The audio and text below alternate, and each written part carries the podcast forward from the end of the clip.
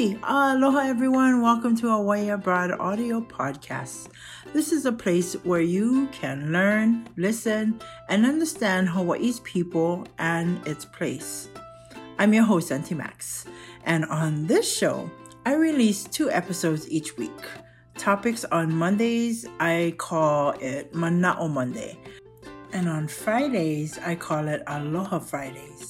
I highlight former Hawaii residents by talking story with them about their relocation journey and experiences. My goal is to share these stories so we can all learn about others and understand the different situations because the more we know, the more we grow.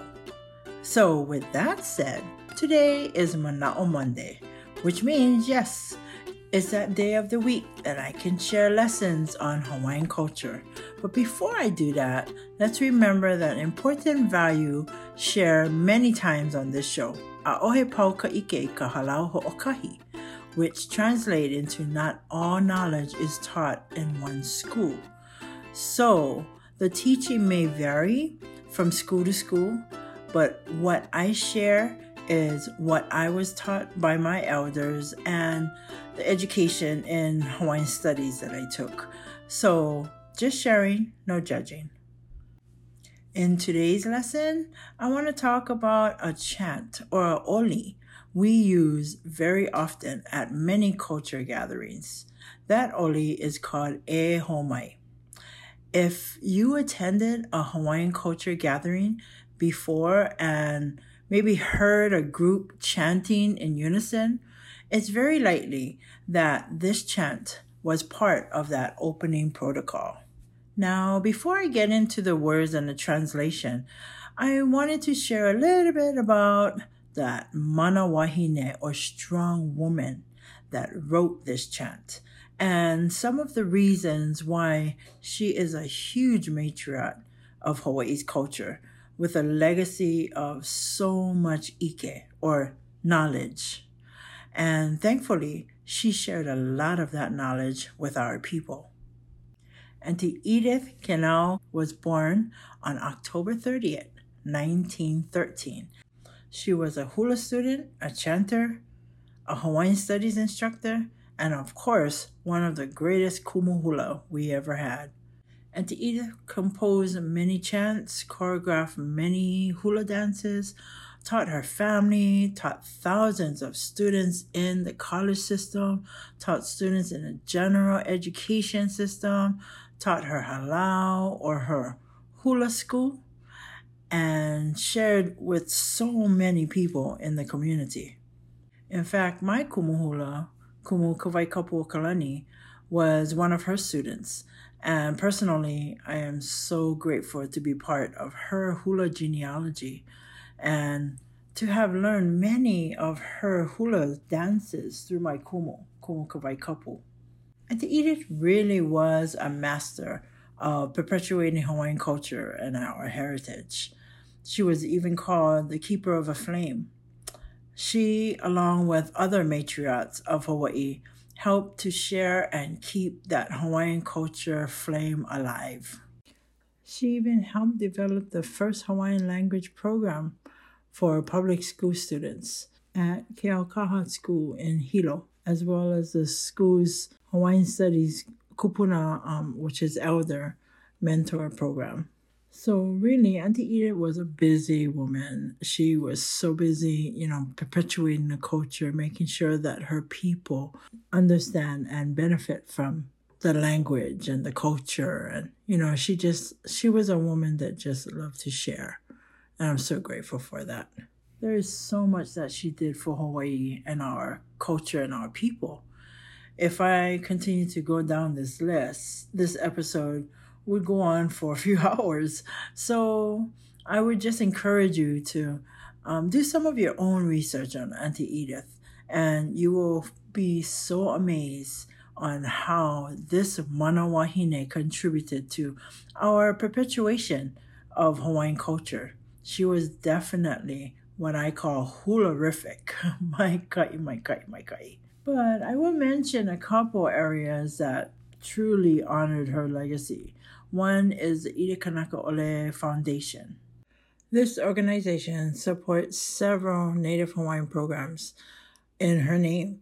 It's really about educating the community through rich culture programs. It even has a higher educational um, scholarship for Native Hawaiians that can apply.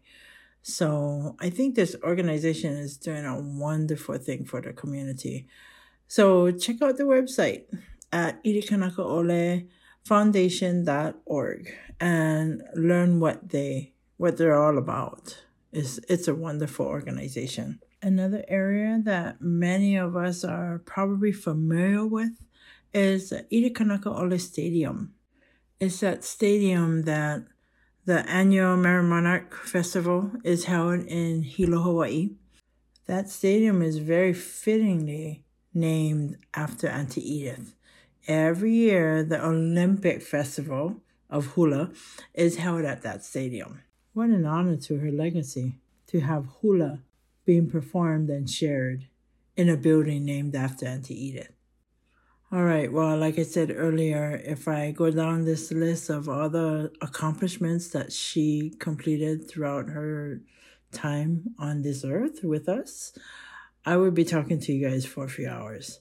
So let's get back to the the oli that I mentioned in the beginning that I wanted to share, which is ehomai.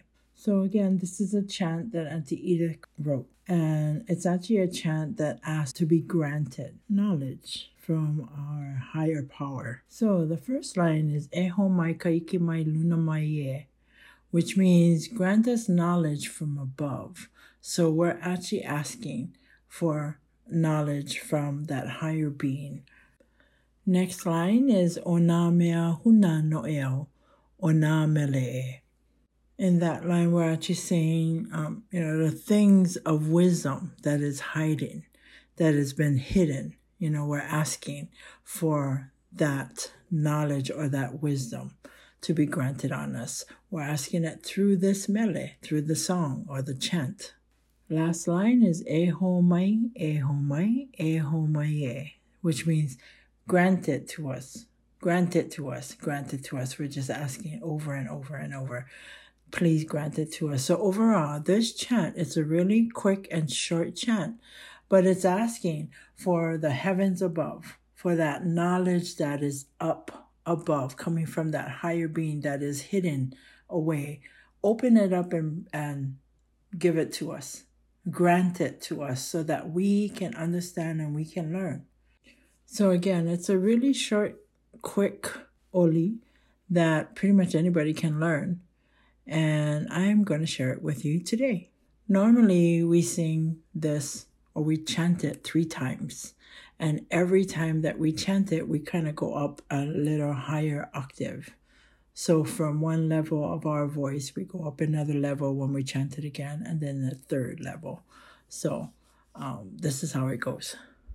E ho mai kai ke mai luna mai e O na mea huna no eu O na mele e E ho mai E ho mai E ho mai e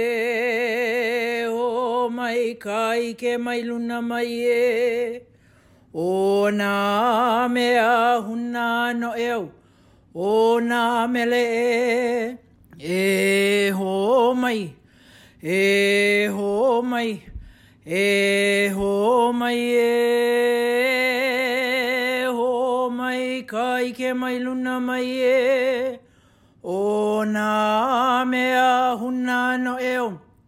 o nā mele e ho mai, E ho mai, e ho mai e.